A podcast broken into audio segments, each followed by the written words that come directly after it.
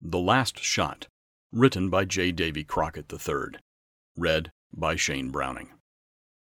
As visitors flock to Washington, D.C. in this summer's travel season, the memorials of wars fought by the United States will be a main attraction.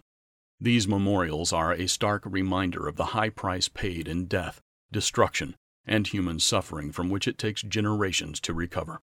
Yet there are those who died in a great war in this country who do not have an impressive memorial to bring their sacrifice to mind. Who were they?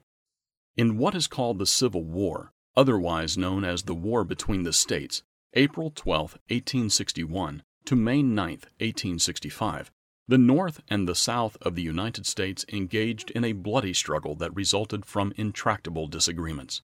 The institution of slavery in the agricultural South was certainly cited as a basic source of contention, but states' rights as well as economic, cultural, and political conflicts were also major players in the breach that tore the country apart in the bloodiest conflict the U.S. has ever experienced.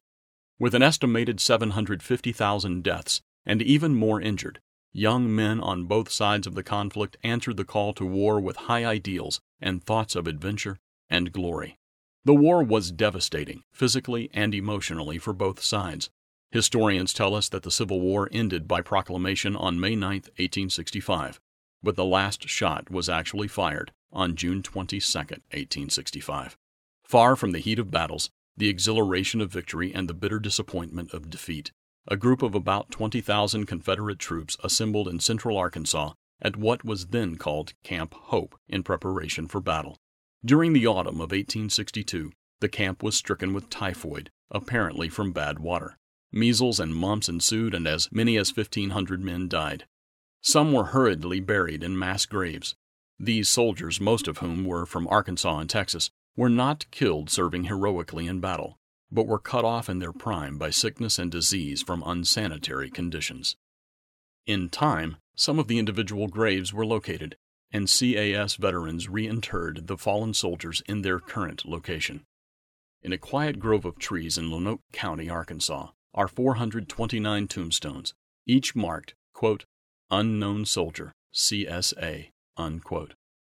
These soldiers did not hear the last shot fired in the great Civil War that divided their nation. These men will live again to hear that no longer will shots be fired in anger or in conquest. While mankind, down through the millennia, has not known the way to peace, see Isaiah 59, verse 8, the Creator God has a plan that will usher in a time of peace and plenty on earth. This is the message of the Bible. Then there will be no need for great monuments or memorials for wars. Jesus Christ will return in great power and glory to conquer Satan and the rulers of the world and to establish his government for the good of all mankind.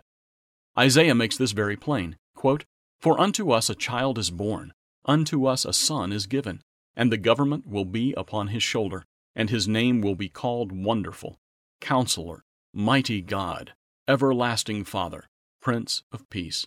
Of the increase of his government and peace there will be no end. Unquote. Isaiah chapter 9, verses 6 through 7. Not only will these 429 unknown soldiers awake to a much different world, without the evil influence of the great adversary, Satan the devil. They will be taught God's way of life and His plan of salvation. But all who have died, down through time, who have not understood God's plan, will also have their opportunity. When Jesus Christ returns in power and glory and establishes His kingdom, the last shot in the wars of mankind will have been fired.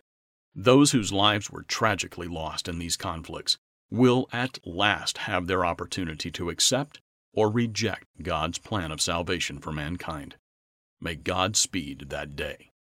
Please watch the telecast, Victory over Death, and Will the Dead Live Again?